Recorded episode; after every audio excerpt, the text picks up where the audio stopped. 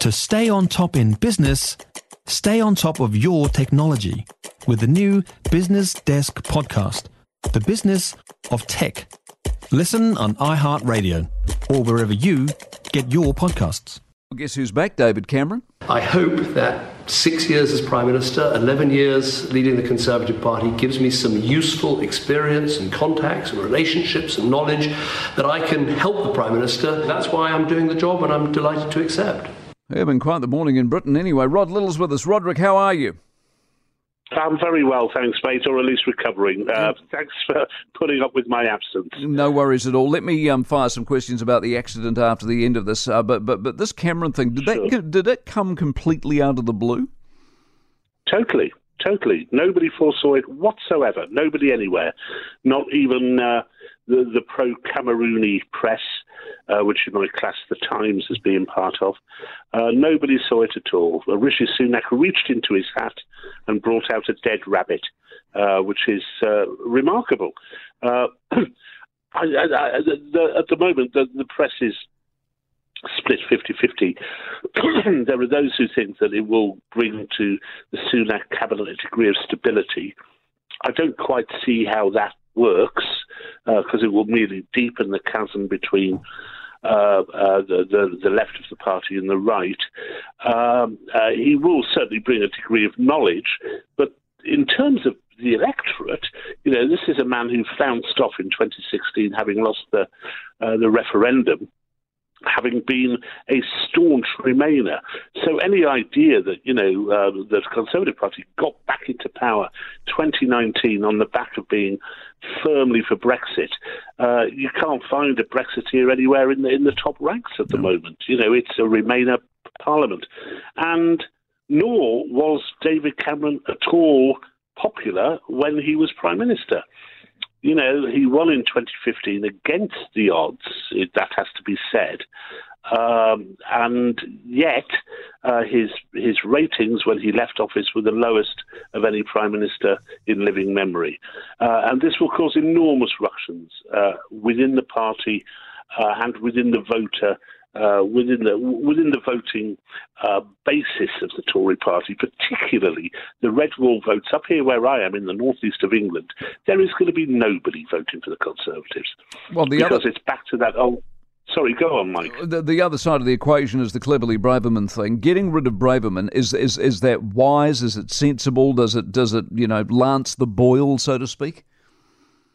No, I don't think it does. Uh, you see, the problem is that the, the position of Home Secretary for a Conservative Party has always been problematic. It is always the poison chalice.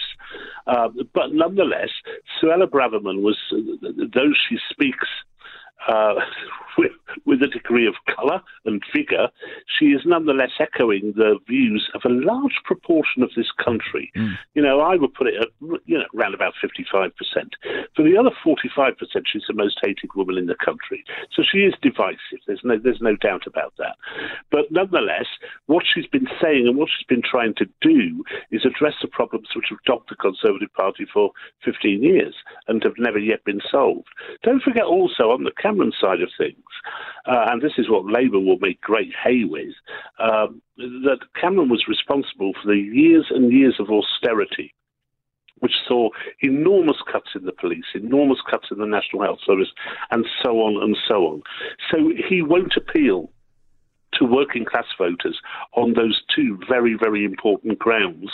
And increasingly, the middle class vote is going to the Labour Party. Yeah, it's interesting. I saw a poll out yesterday. The gap has increased to 17 points. Cleverly, is he Yeah. just a more toned down version of Braverman? In other words, the message is different, but the actions are the same, or is he completely different overall?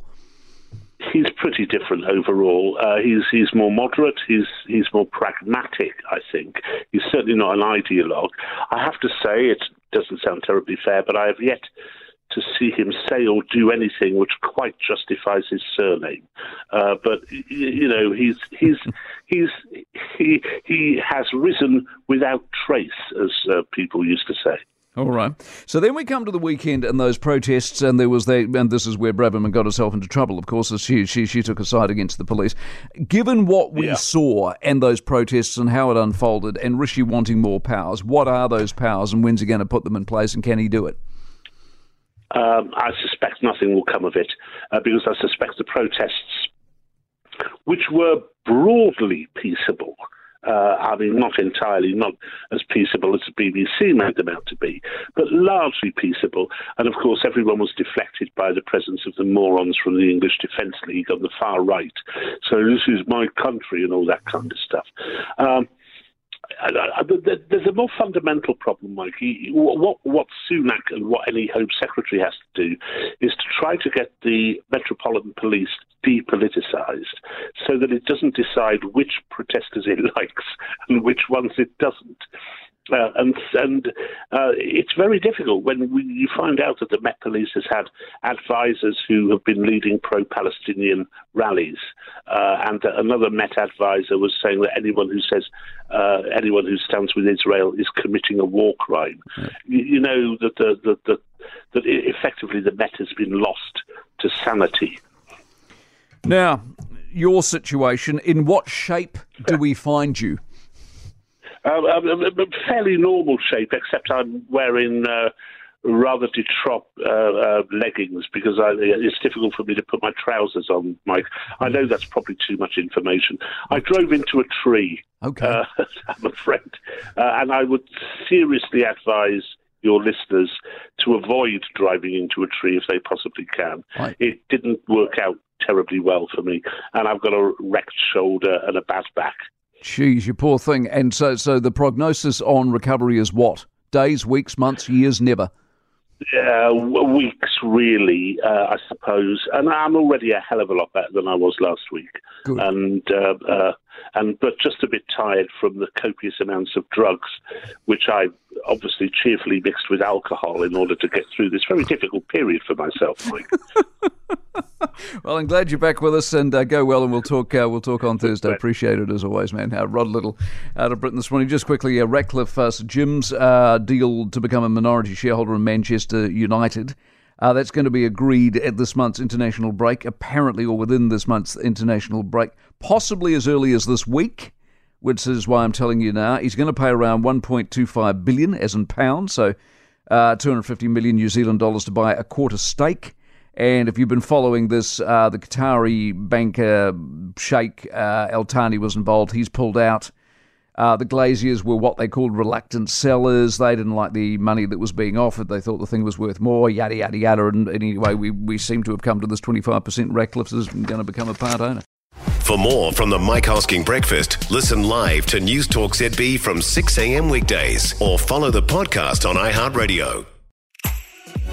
If you enjoyed this podcast, you will love our New Zealand Herald podcast, The Little Things, hosted by me, Francesca Rudkin, and my good friend Louise Airey. We focus on all the little things that you can do to make a positive impact on your life and to cut through the confusion from the health and wellness industry. Join us every Saturday to hear from the experts for all the tips and advice you need. Just search The Little Things on iHeartRadio or wherever you get your podcasts.